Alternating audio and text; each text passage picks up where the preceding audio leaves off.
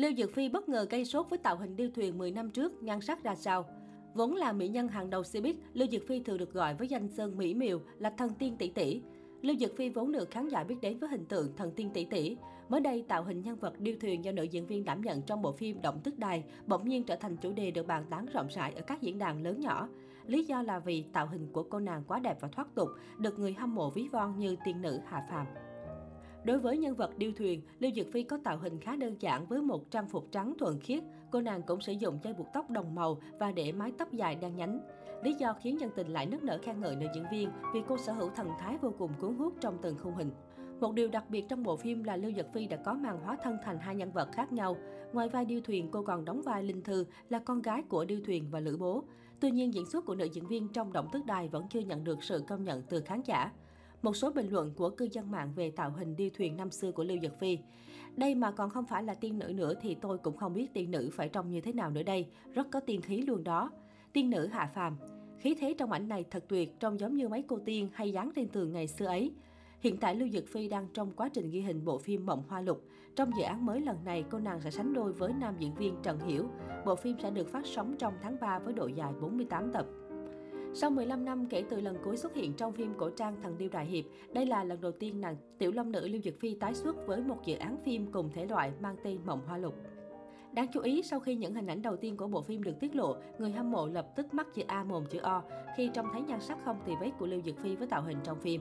Tuy chất lượng hình ảnh không quá rõ nét nhưng bấy nhiêu thôi cũng đủ để khán giả không thể rời mắt khỏi vẻ đẹp của thần tiên tỷ tỷ.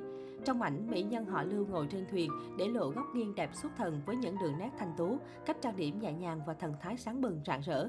Nhiều người nhận xét, Lưu Dực Phi đúng là sinh ra để đóng phim cổ trang khi tạo hình trong phim lúc nào cũng như Donnie đóng giày cho nữ diễn viên sinh năm 1987. Với vẻ đẹp thanh thoát này nã, Lưu Dực Phi xứng đáng với danh xưng thần tiên tỷ tỷ, bất chấp diễn xuất bị đánh giá là một màu. Đa số khán giả khen ngợi rằng, tuy đã qua 15 năm nhưng nhan sắc và thần thái của mỹ nhân họ Lưu vẫn giống hệt thời tiểu long nữ, thậm chí còn có phần mặn mà và sắc nét hơn. Điều này khiến nhiều người hâm mộ không khỏi bồi hồi hoài niệm vì cơ hội được sống lại quá khứ khi cả trang phục lẫn mái tóc trong phim của Lưu Dực Phi đều gợi nhớ ít nhiều đến nàng tiểu long nữ ngày nào.